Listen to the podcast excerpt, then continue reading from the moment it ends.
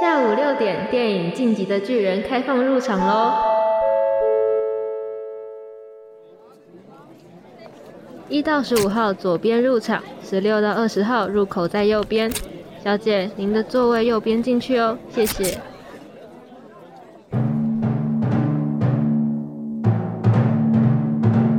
电影即将开始，提醒您，影院中禁止拍照、录影。祝您观影愉快。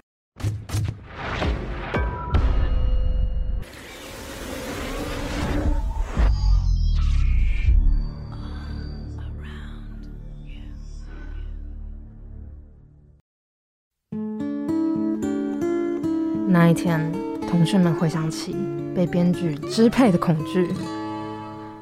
我是大可，《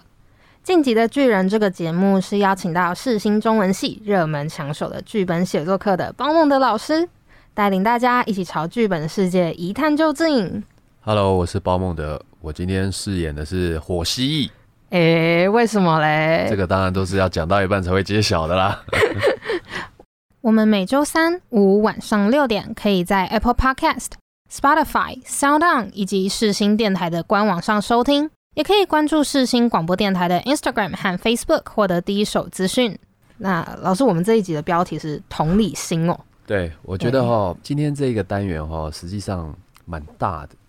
那我们把它浓缩在一集里面讲啊，就是有点这个对他不公平啊，但是我也只能这个 割爱啊，就是因为剧本太多面向要讲了哈，我大部分的重点哈，从前面一开始这个讲故事的大架构啊，到三幕剧啊，到情节，到场面，到今天哈，我们现在哈要真正开始处理剧本，也就是我们说故事另外一个重点叫做人物。那人物啊，也就是我们故事里面的角色。其实它有很多的面向需要去注意，在创作上面是需要小心的。这样子，我们怎么样去创作我们的人人物？这样，那只是说我为什么会用这个同理心当做这个 重中之重的重点？哈，这个先讲一下这个原因好了。前一阵子，呃，我一个剪接的案子哈，刚好请了这个台湾的廖庆松老师，呃，来帮我们定剪。廖庆松老师是侯孝贤的御用剪接师啊，也是这个。北医大的老师这样子，他现在也大部分是当侯孝贤的监制。那廖庆松老师在跟我们聊天的时候，定检完之后，在吃饭聊天的时候，就聊到说，呃，北医大因为易智言他可能有拍片的计划去忙了。那易智言原本是教北医大的编剧课，易智言去忙了之后要找人代课嘛，就找廖庆松老师代课了。廖老师的专长是剪接啊。但是，但廖老师也也也很好笑。他说：“哎呀，你敢让我教，我就教啊！” 他就去教了。当然，他因为老前辈啊，说真的，他剪了这么多电影，剪了这么多的影像，就他看的东西实在是太多了，所以他自然有他这个这个剧情上面他自己的呃概念，他自己的观念哈。那如果谈到角色的部分的话，哈，他他也分享了，他就说。在角色塑造上面，他觉得最重要就是要抓住这个同理心，抓住这个同理心哈，不是让你的角色很很很同很有同理心，是要让我们观众哈认同这个角色哦，就是他不一定要是个好人，但是我们要认同他会做这样的事，或者是角色做的事情啊，抓到我们的情感的那个部分，就是也就是让我们同理这样子，所以这个同理心的这部分哈，主要哈是指。我们对角色这一块来说，这样子。那刚刚一开始也说了，就是我们在塑造角色的时候，有很多面向可以注意啊。那我们有些也就稍微提一下好了啊。既然都讲到这个角色了嘛，对不对？又要来打开课本了吗？对对对，我们来打开课本，实用电影编剧技巧第四十五页第三章人物，好不好？本章探讨人物的塑造。所谓哈，塑造人物啊，也就是创造角色。在创造角色之前啊，我们一定要了解我们自己要创造的人物啦。非常非常简单，都这样说，就是我们在写故事的时候，也会有一个阶段，就是帮你自己的角色写人物小传。嗯，人物小传你们有写过吗？嗯，以前在在社团，就是高中社团课的时候，要演戏之前，老师会让我们自己去写自己的角色自传。哦哦哦，是类似这种东西吗？可以这样说，可以这样说，因为就是就像你们演戏嘛。就是你扮演这个角色，你要了解他。嗯那很简单，就是像我们自己要创造这个角色，我们当然也要了解自己的角色，这非常重要。就是说，因为在我们的戏剧故事来讲，有非常重要的一一句话，就是行为及人物，这是哦非常非常重要的。就是这个角色做什么，完完全全就是要彰显这个人物的个性。嗯也就是说，这个角色的不同动作会带出不一样的故事。除了这个角色个性之外，呃，故事的状态啊，呃，故事的情节怎么样的发展，都跟这个角色的他的背景、他的个性息息相关。对，所以说角色的行为要跟你这个角色怎么设定他的，呃，是非常，这可以说是非常重要的啦。他外在展现出来的就是他的种种行为哈。那我看一下哈，我们我们刚刚翻的这个课本，它有个例子哈。各位翻到《实用电影编剧技巧》第五十九页哈，翻好了，对对，他写说哈，书里面其实写哈人物哈有关当然是态度啊、个性啊，但最重要的实际上是行为哈。那什么样的人做什么样的事，那行为就是动作。所以说他举了一个例子哈，大家想象一下，比如说一个人从劳斯莱斯的车子里面走出来，锁上车之后过马路，他看到路边的水沟里有一个铜板，他会怎么做呢？如果他四下看看，一看到没有人，就弯下腰去拾起铜板，那这个行为就显露了某些个性。嗯，因为你要想，他一开始从一个名车上面走下来，显然他是有钱的。可他看到一个铜板，他是看一下没有人在捡，那是某一种个性。那如果是如果他直接走过去吗？呃，如果直接走过去，那当然是另外一种个性，他根本就不屑这个铜板，当然也是一种这样子。对，那如果他私下一看，一看到有人在看他，就没有拾起那个铜板，那也显示出他的某些个性这样子。嗯对，所以说你必须要把你人物的情、人物的个性哈情节化、戏剧化，让观众了解到这是他们在看的是一个什么样子的人的故事。这是今天最重要的哈，我们要讲角色的部分。这也是就是不只是我们剧本的创作理论啊，我们从这个呃小说的一些原理也可以找到一些可以参考的说法、创作手法哈。就比如说福斯特的这个小说《面面观》啊，它里面哈，因为之前的节目有讲嘛，福斯特的小说《面面观》它是讲这个小说创作的不同的演讲的讲稿集合起来的。那其中有一篇哈，小说《面面观》里面有一章节哦，专门就是在讲角色创造的部分。那角色创造哈，他把角色人物哈分成原型人物跟扁形人物。哦，那所谓非常非常简单的讲啦，原型人物就是啊、它非常的丰富，嗯，它是一个圆形的，它的比较立体的，，对对，它的背景资料非常丰富，你可以知道他这个从出生到现在干了哪些大小事，这样子哈、嗯他的小学成绩单都可以调出来的那一种。可是扁形人物大概就是一些刻板印象，我们大概也可以理解啦，就是说大家要知道哈，就是在每一个故事里面啊，它都是有篇幅的，尤其是像我们，如果我们是我们主要都是以电影做例子，所以既然是以电影做例子的话，就是两个小时的电影。先把漫威那种作弊的撇掉哈，就是两个小时的电影啊，你就算是三部曲好了，也不过就六个小时这样子啊。你要怎么样在有限的篇幅下面哈，塑造角色？所以我们大部分会把心力花在去塑造男女主角上面，或者顶多就是带到一些配角，反派也有可能啊，最主要的反派这样子。但是哈，很多很多配角，在更小的一些配角哈，他可能就会对我们来说，他就是某些印象就够了。嗯比如他是一个小气的朋友，比如他是一个热心助人大神，比如诸如此类的这样子，就是我们没有篇幅去塑造每一个人，这是有关篇幅的。说真的，今天如果是小说的话，它可能可以丰富的人物更多一点，因为对它可能就是一个史诗巨作哈。这也还可以写个七八集这样。对对对，就像金庸的那个《天龙八部》嘛。哦，对，对，有看过《天龙八部》吗？电视剧那种。哦，有看过电视剧也行啦，对，但是但是小说它就是这样嘛，在《天龙八部》，因为《天龙八部》它要写的就是众生相，它光是男主角就三个啦，嗯，乔峰、段誉跟虚竹，所以你想想他，他就有足够的篇幅去塑造不同的人，这样子，所以这主要是跟篇幅有关，就是不是说我们偷懒啊，当然也有事啦，但是 但是在情节之外，我们塑造人物哈，我们会把重心放在哪些角色上面哈？那如果你把重心放在他上面，你就势必要花心思去啊、去写他的人物小传，去塑造出你要怎么样用情节向观众表达出他是个什么样子的人，这样子。嗯嗯，最差最差的做法就是用说的啦。口白那种吗？对对对对对对，这是一个男主角。就是就是大概就是我们的那个乡土剧很常会这样子用吧。我的我这个脑中的印象大概就是这些啦，就是、嗯就是直接用对白，就说他这个人怎么样怎么样怎么样，诸如此类的。嗯那也没有什么动作，也没有什么情节，就介绍他玩了。这种东西讲再多也没用了，有的时候实际上是要融入到情节里面的。所以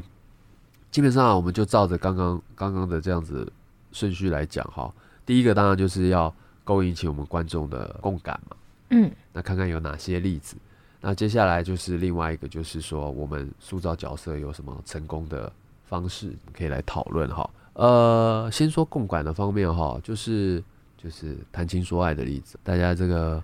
正在荷尔蒙旺盛的时候哈，总是比较喜欢看一些爱情电影哈。那有一个作品很重要，它叫《王牌冤家》。嗯《王牌冤家》是查理·考夫曼的作品，那金凯瑞演，这个是非常代表性的作品哦。查理·考夫曼他是编剧出身的啊，他就是很少有的在好莱坞我们会特别注意到作品的编剧，反而不是会去注意作品的导演。查理·考夫曼后来也有很多作品，嗯那我们都会特别特别去注意到说，哦，这是查理·考夫曼的作品，编剧查理·考夫曼的作品，这样，他大概算是一个特例这样子。那《王牌冤家》很简单，它就是一个爱情故事，但是他用一个非常奇幻的方式去呈现。这部电影如果很单纯的照顺序讲的话，它是一个很简单的故事，嗯但是因为它的一些叙事手法吧，它有点故意的倒叙、插叙，然后嗯虚实交错，那让故事就是变复杂，但是也不妨碍它整个故事的精彩。我觉得，那《王牌威家》它有一个最最基本的一个设定，就是消除记忆，嗯，对，也就是说，今天两个恋人分手了，他们想要彻底的忘掉彼此，那就有一个专门的诊所，它可以帮你做这个手术，他会趁你睡着了之后，洗掉你所有的记忆，拿嗯走你房子里面所有相关的物品，真实的物品，也就是说，你的生活中再也不会出现相关的这个事情了。那《王牌冤家》在一开始就是金凯瑞遇见了女主角凯特温斯雷，凯特温斯雷，对，因为是就是倒叙了，直接讲就是他们已经做完手术了，嗯，他们忘记了彼此，但是他们又相爱了，哦，就是这就是一个辩证问题，就是说它是个感情，它不是个记忆，嗯，对对对，就是它整个剧情的冲突就建立在这边。我们在看戏的过程中会觉得很多疑点，就是诶，到底为什么会这样，搞不清楚。那嗯当后来所有的结局揭晓之后，我们就就会知道啊，他们就是前男女朋友啊，嗯。他们现在又在一起了，就就是他们就是喜欢对方啊，这个嗯。这个这个感情是真的啊，这样子，所以他们在表现不想失去这一段记忆，他们有这个在有在这个幻想的过程里面，在这个脑子的记忆里面，嗯。金凯瑞有一连串的冒险。嗯。就是他还是想要试着不要忘记，他后悔了，嗯。他他不要忘记。那某种程度就是某个历经过失恋的人就会有的情感，就是我不要忘记这一切，这样子，我不要失去这一段感情。所以也就是说，呃，他虽然他演的不是跟所有观众一模一样的生活经验，嗯，但是那个感情是观众抓得到的。对，对，所以就是在这个 谈恋爱的过程中，我们势必会遇到各式各样的状态嘛。不论是我们前一集有讲的安妮霍尔，那以及这一集《王牌冤家》也是，他们都跟谈恋爱就是相爱到分手有关这样子。那在这一个剧情的过程中，角色的决定，角色他做的事情，可能不见得跟我们观众决定一样。但是我们会理解他为什么要这么做，我觉得这才是最重要的。我们甚至还会就是赞同他说，对你就要挽留他什么之类的，这样子。对，就是这样子的情感。《王牌冤家》是一个一个小品，所以在这边简单的举例，以他为例子是这样。那另外一个哈，就是不得不提的啊，我们最会谈情说爱的导演啊，王家卫啊。王家卫的作品啊，基本上就是在讲感情啊。嗯，那即便是他的武侠片《一代宗师》，也是叶问在跟章子怡谈感情，哦，对对，通通都是爱情啊。但不管他用什么形式啊，他就是这样子的导演啊。好多情的导演，对对对。那《重庆森林》是一个我们的特例啊，它不是三幕剧的结构，嗯，对因为，它就是两两个短片这样子。虽然两个短片有几个镜头互相交叉，好像有关联，但是实际上就是两个不相干的故事，只是都在重庆大楼发生而已，这样子。路人对，路人，路人，真的。重庆森林有看吗有看，？OK OK，就是印象深刻的是前面前面一段，后面一段。我的话比较偏向后面一段，印象深刻是后面一段，对，不是金城武。不是金城武就只是脸很帅 这样，好好好好好。但是我对于后面一段就是王菲一直闯啊进那个啊，男主角的梁朝伟家对对，梁朝伟家里那一段，没错没错没，错。我就觉得那段很可爱，呀，那个其实整个故事就是女追男的故事啊，对。就是你说闯进他家，这个情节是闯进大家，但实际上我们都知道，这就是一个女，诶、一个女孩子闯闯进了一个男生心房的一个物理性的展现啊。对对，对，就是说，他把它实体化做出来，对，，就是说，呃，在情节上实际上是有点荒谬的，但是我们都可以接受。嗯，就是王菲做了这么多事情，你看王菲她把她的罐头标签通通换掉，嗯对，口味变了。把他娃娃也换了，把他娃娃换了，把他的这个肥皂跟那个毛巾什么都换了，这样子。嗯对，可是梁朝伟就这样不知不觉的改变了，他就是渐渐忘记了前女友空姐小姐嘛，对，嗯。而且那个梁朝伟的独白也非常精彩啊。嗯，梁朝伟不是就是看着那个被换过的肥皂，哦对对。原本失恋肥皂是干扁扁的，对对对，已经要用完的那个肥皂，到后来胖胖变得全新的肥皂的时候，梁朝伟还看着他骂他说：“你也不要放弃自己啊，为什么要变得那么胖？” 对 对对对对，从今天开始减肥，这样子印象非常深刻。梁朝伟的那个独白，对，然后王菲甚至还在那个他的镜子上面有哦，偷贴一张他那个照片偷，贴一张他自己小时候的照片，这样子。对，梁朝伟还说：“哎，突然发现我妈妈年轻的时候还蛮漂亮的，这样子。那蛮好笑，” 对，就是就是这些各式各样的情节。说真的，与其说这是一个奇幻的场景嘛，还不如就是他用这些呃很超现实的情节，在让我们展现，这就是一个爱情的过程啊。就是他已经在你的男这个男主角的心房里了，你就已经因受了这个女孩子的影响，改变了自己的口味，改变了自己的审美。哦，他连那个夸张到他连那个大白熊变成加菲猫，哦，对，他也可以跟他对话，对对对，我记得梁朝伟抱着一个加菲猫的玩偶躺在床上啊，他还跟他说：“以前觉得你很呆，现在就不这么觉得了。哎我那时候看到，我想说，天啊，你到底对你的生活是多没有在关注啊？” 对，就是他看着加菲猫还说：“但是以前白白的比较干净啊，现在怎么弄得这么脏？干嘛跟你跟人打架了？然后就摸那个加菲猫身上的条纹，这样子，弄得一条一条的这样子，就是他不是不认得哎、他还记得以前是大白熊啊，对，可是这个转变，这还要自欺欺人到什么时候？就是 就是他明明就了，因为女孩子做了这么多改变，这样子，所以我那时候在看，就是深有感动啊，这就是一个爱情一个最开始的一个状态啊，这样子，这个算是一个角色的表现，嗯。但是一个蛮不现实的一个状态。但是因为他所诉衷的情感是我们至少是我熟知的啦，所以 所以我可以理解，我也可以想象，我也可以就是感同身受，而且我还很享受这一段剧情这样子。嗯，，对。我们刚刚提到嘛，王家卫都是在讲感情的这个部分嘛，嗯。他实际上九三九四年的时候，他是耗资耗费所有的心力在拍《东邪西毒》，那那也是在讲感情的不同面向、不同人、不同感情的状态，各式各样。但是他用金庸的武侠小说的《东邪西毒》来当做噱头，但是实际上还是在讲感情，但是也无伤大雅，因为其实太多可以讲了。但而且他又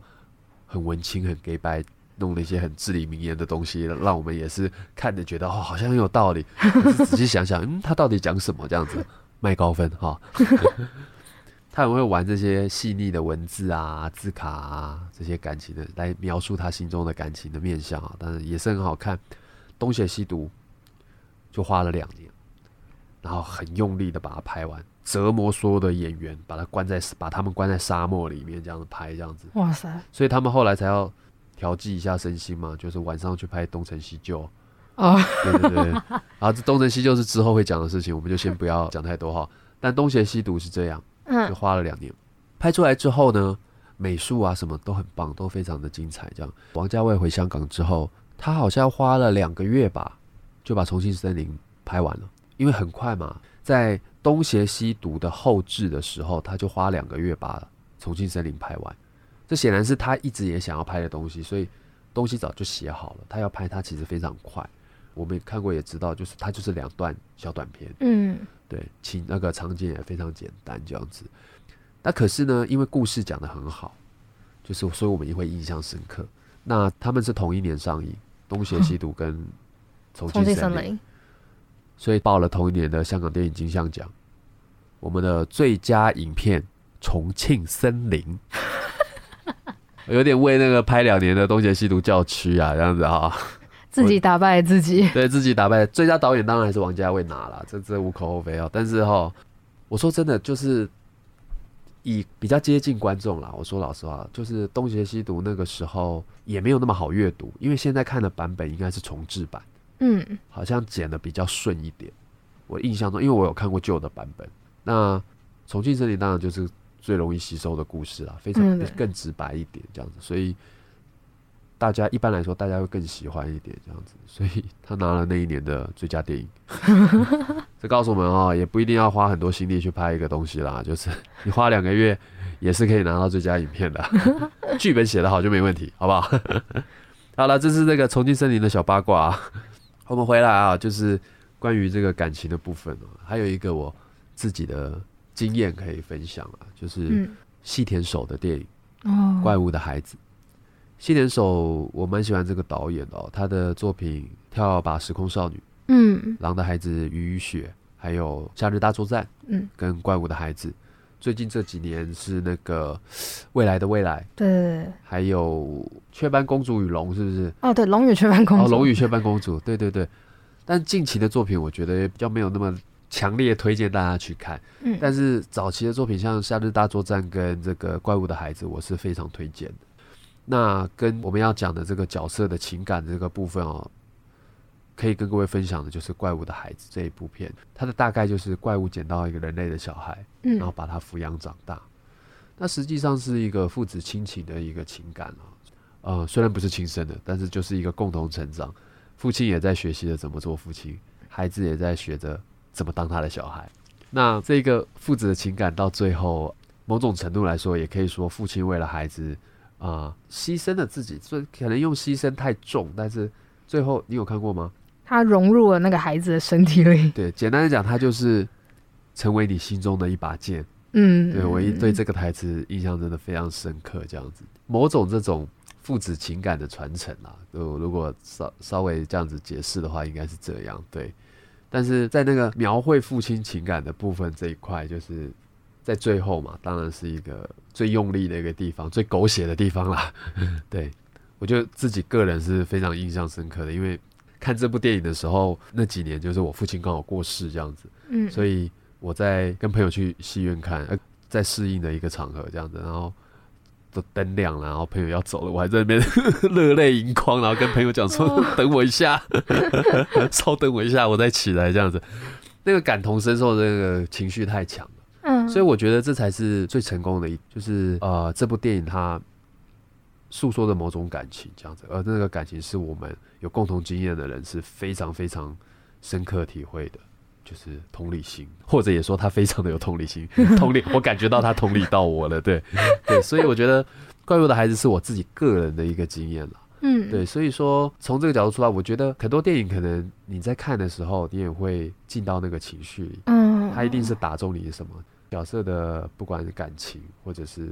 他的某种决定，他面临到某种困境，呃，做了哪些事情这样子。所以做编剧啊，最得意的就是啊、有人跟我说，哦，你写的这个人就是我那个谁谁谁那个朋友，这样诸如此类，就很像我知道一个人他就是这样这样子。就是虽然这些人都是我们想象出来的角色，可是感觉变得很活生生的。对对对对对，这是怪物的孩子的分享。那接下来当然不免俗的哈，我们要聊聊漫画了。漫画比例其实很高，漫画比例很高。我们哎，要不要改一下啊？其实《晋级的巨人》也是漫画嘛，所以我们 也没有也没有差，也没有错。呃，有几个本世纪最伟大的作品哈，我们的《One Piece》哈。One Piece，这个一定要提的哈。我一般来说，我如果有朋友没有看过《海贼王》的话，嗯，我实际上都是会跟他们说，你先看一到十八集。如果看完这十八集哈，你没有什么感觉的话哈，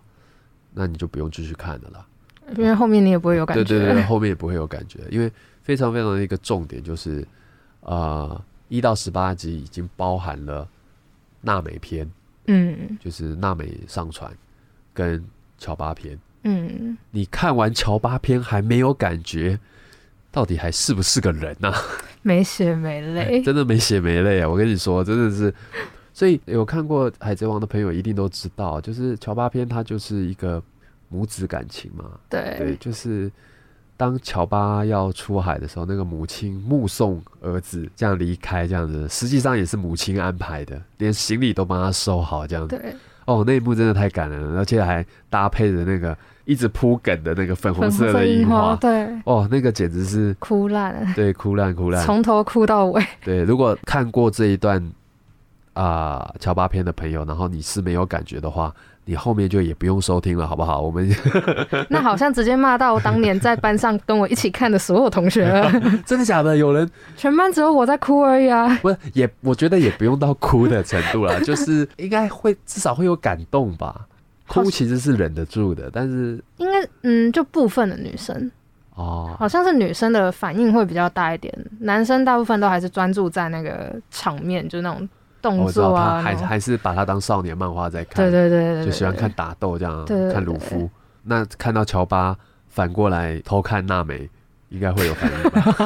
吧？简单说，《海贼王》它就是我们也会用篇章来讨论它，嗯，像乔乔巴篇结束之后就是阿拉巴斯坦篇，嗯。然后阿拉巴斯坦篇结束就是司法岛跟水之七岛篇，嗯，然后再来就是推进城嘛，他们要去监狱里面救艾斯，对，然后再来就是愚人岛篇，我们大家都会用篇章来分这样子。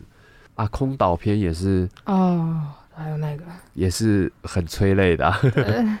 但空岛篇的情感我觉得是非常浪漫的啦，这是一个因为那是四百年的约定，嗯，我说真的，套到我们现在传统的民间故事里面啊，它就是一个七爷八爷。嗯，就是宁死也要遵守约，等你，对我要等你的这一种哈，对对，就是七爷八爷的故事哈，嗯，对，但是人家比较浪漫一点啦，就是，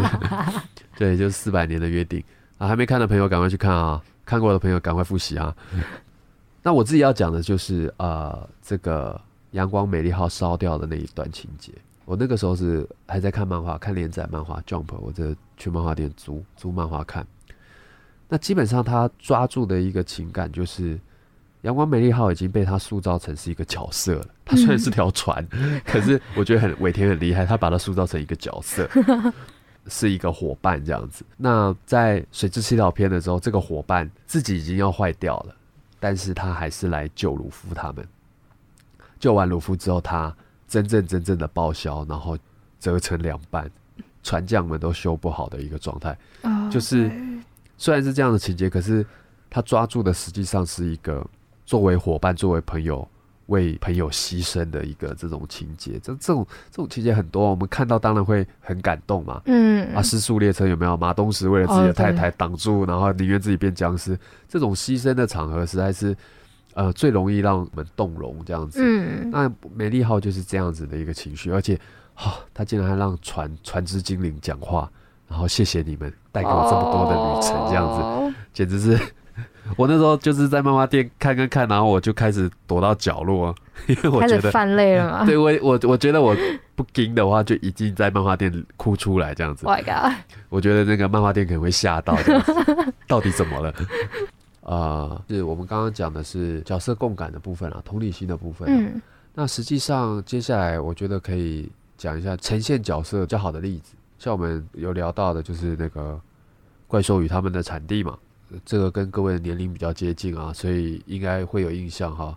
那我自己印象最深刻的就是呈现纽特这个角色个性的例子。嗯那说真的，其实，在我们书写剧本的时候，当然会对角色行为啊、动作会有些描写。那其实演员也很重要了。我觉得演纽特的演员就有抓到那个神髓，他他有把他那个笨拙感给对演对出来，对对对，笨拙，然后跟人不善交际的这个感觉，这样子。那这是演员的功力啊。我们有的时候呃岔题啊，讲聊一下，就是有的时候说戏保人，有的时候说嗯人保戏，有的时候会这种相辅相成。演员是会帮助戏，那戏有的时候会保住演员，这样子。这这是各种不同的状况啦。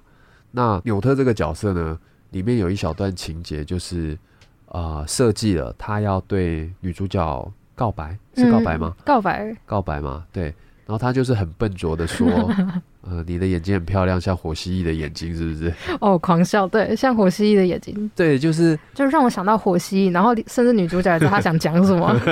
对对对，就是虽然我们也不太了解火蜥蜴到底是怎样，对，但是应该是剧情中已经看了蛮多，所以我们了解嗯纽特的个性。这句话我们就会觉得说，对，就是纽特会讲的话。嗯，纽特就是这么的不善言辞。对，如果把它放到其他角色上面，可能就会觉得 Hello，对对，你不应该这样子讲啊。可是以纽特来说，你讲这样非常正常，而且甚至我们也觉得说，嗯，蛮浪漫的。对你来说，这是一个很浪漫的赞美，这样子。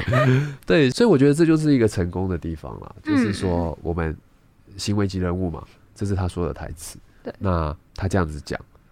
这就是代表他这个人。那我们也嗯深深的认同了，我们也嗯，同感了他这个告白的心意了，这样子。嗯所以我觉得这是一个非常成功的。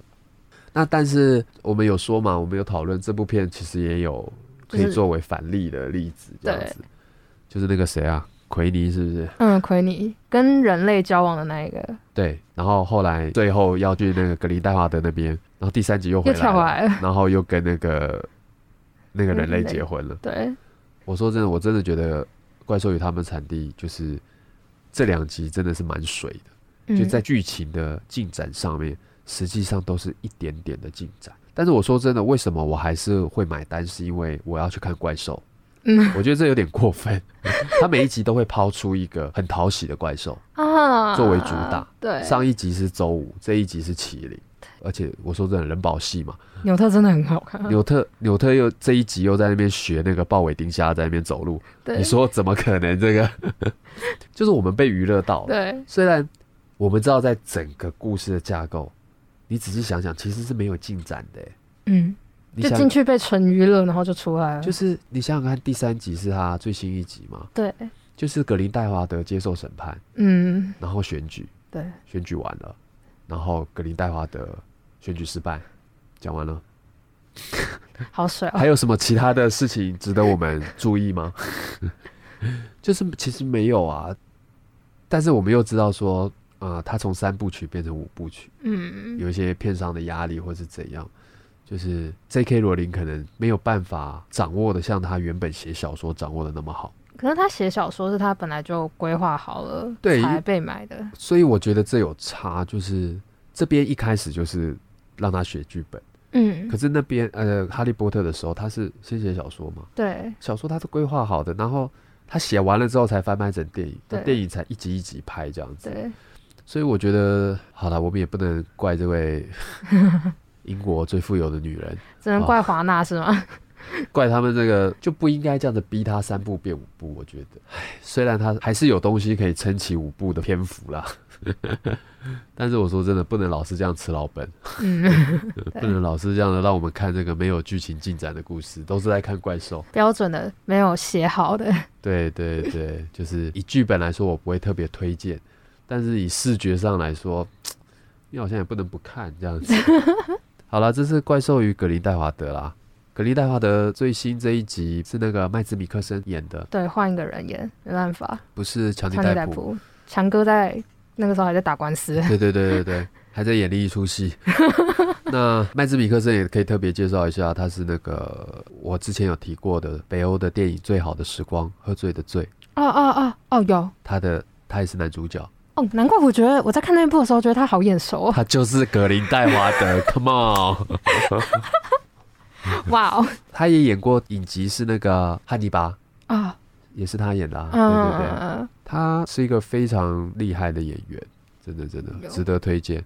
所以他演格林戴华的那个时候，我也是某种程度被他吸引，想说，哎、我很想嗯看看他怎么诠释的这样子。对。他少数中途换角没有什么被太大就是嫌弃的角色，因为他是被换主角。说真的，也也是因为 格林戴华的三集都三个不同人演嘛，因为第一集是那个克林法洛啊，嗯，对对对。但是那个时候剧情有设计，他是变装，对，然后第一集最后才露出本性、对。本面目，然后第二集是乔尼尼戴戴普，普，对，然后现在又是麦兹米克森，观众也习惯了每一集不同人演，就是所以，我最后哈、总结一下哈、用我们这个课本哈、我们现在翻开新的课本好来，总结一下哈、来故事的解剖第三百六十九页。角色有其实非常多的面向可以去讨论，但是在书里面哈、他写了一个概念，我觉得蛮有趣的。他写说，维纳斯女神的雕塑不是真的女人，同样的道理哈、角色也不是真的人，角色是艺术品哦、是我们人性的隐喻，所以我们是把角色当做真的人一样来认同，